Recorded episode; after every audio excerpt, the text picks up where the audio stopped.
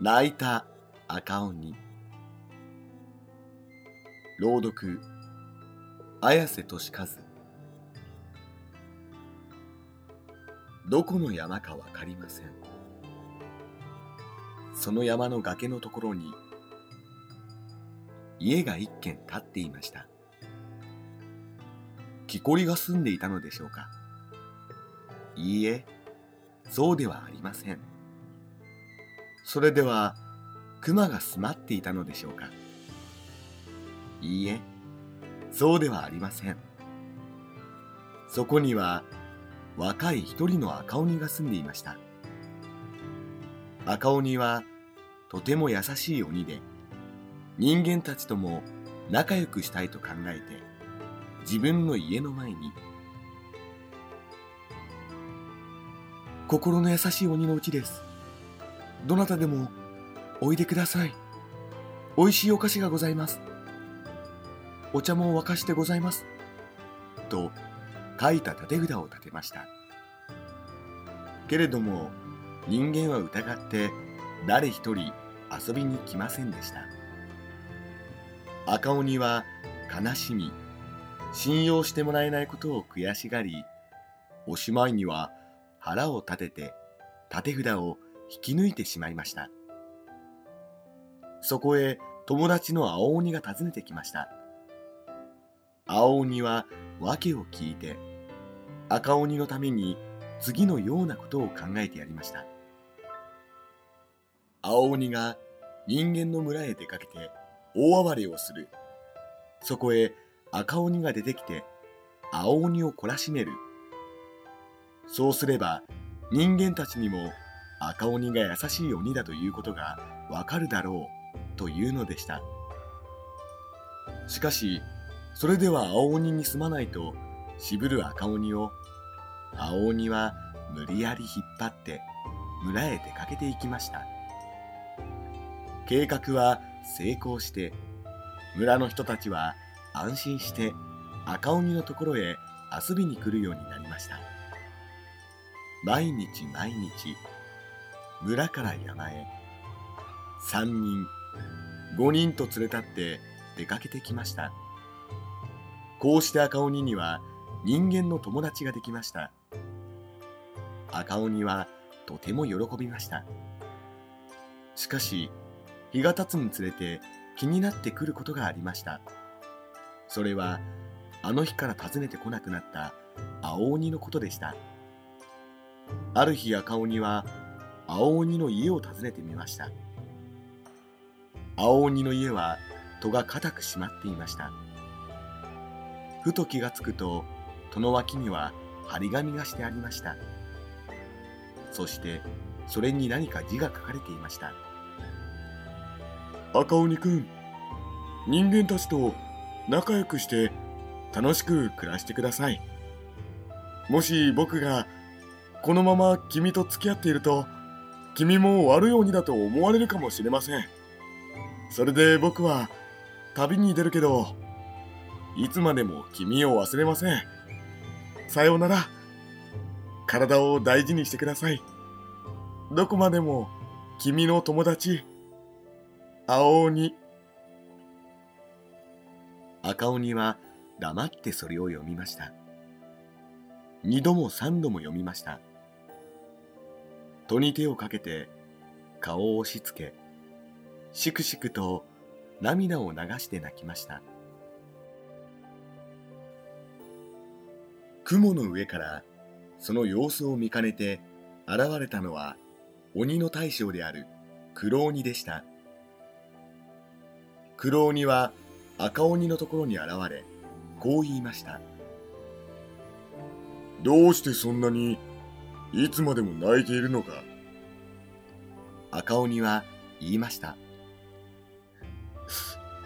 僕は人間の友達が欲しいばかりに本当の友達を失ってしまったよ。そう言って、またしくしくと涙を流して泣くのでした。黒鬼は、そうか。それなら、今から青鬼に会いに行くかい？と言いました。赤鬼は泣きながら言いました。知ってるの？知ってるよ。雲の上から全てを見ていたからね。会いたいよ。会いたいよ。どこにいるの？家の中さ。え？家の中は？そうさ。目の前の家の中にいる。青鬼だって行くところはないよ。この張り紙をして家でじっとしていればいいと青鬼は思ったんだよ。赤鬼は一瞬苦しい顔をしました。僕たちが仲良くなって二人のお芝居がバレると人間の友達がもういなくなるそう思いました。でも今本当の友達が一番大切なんだととにかく今の自分の気持ちを伝えたいとそれが今できる精一杯の僕の優しさだとそう決意しました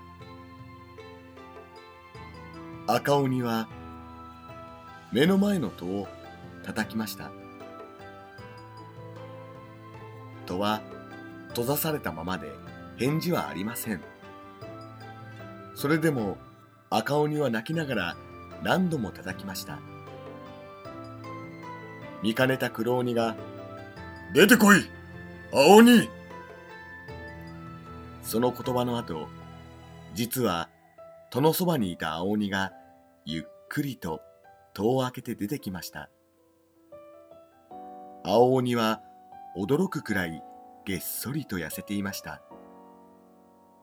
赤鬼は青鬼の姿を見てただ抱きついてありがとう。ごめんね。ありがとう。ごめんね。と繰り返すばかりでした。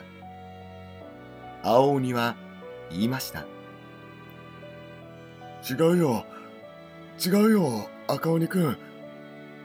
鬼はねいつも人間を脅かすばかりで鬼と人間は敵同士だっただろう。だからね人間と仲良くしたいという赤鬼くんの気持ちを僕はすごいと思ったんだ。だからね。僕こそ本当に赤鬼くんにはありがとう。なんだ？次の日赤鬼は家の前に心の醜い鬼のうちです。という立て札を立てました。それを見た人間は不思議に思い逆にいつになく多くの人が集まってしまいました。赤鬼は集まってくれた人間に隠すことなく正直に全てを話しました。その話を聞いて人間はしばらく黙り込んでいましたがついにある言葉が出ました。騙していたんだね。それから席を切ったようにいろんな言葉が出ました。芝居を演じたずるい鬼縦札通りの本当に醜い鬼だ。これまでの優しさも芝居だったのか。青鬼がかわいそうだ。いや青鬼はバカだ。所詮鬼は鬼だ。赤鬼は何も言えずただ人間の友達がいなくなる。そう思いましたそう思うとまたしくしくと涙を流すのでした。しかしそれでも人間の言葉が止まることはありませんでした。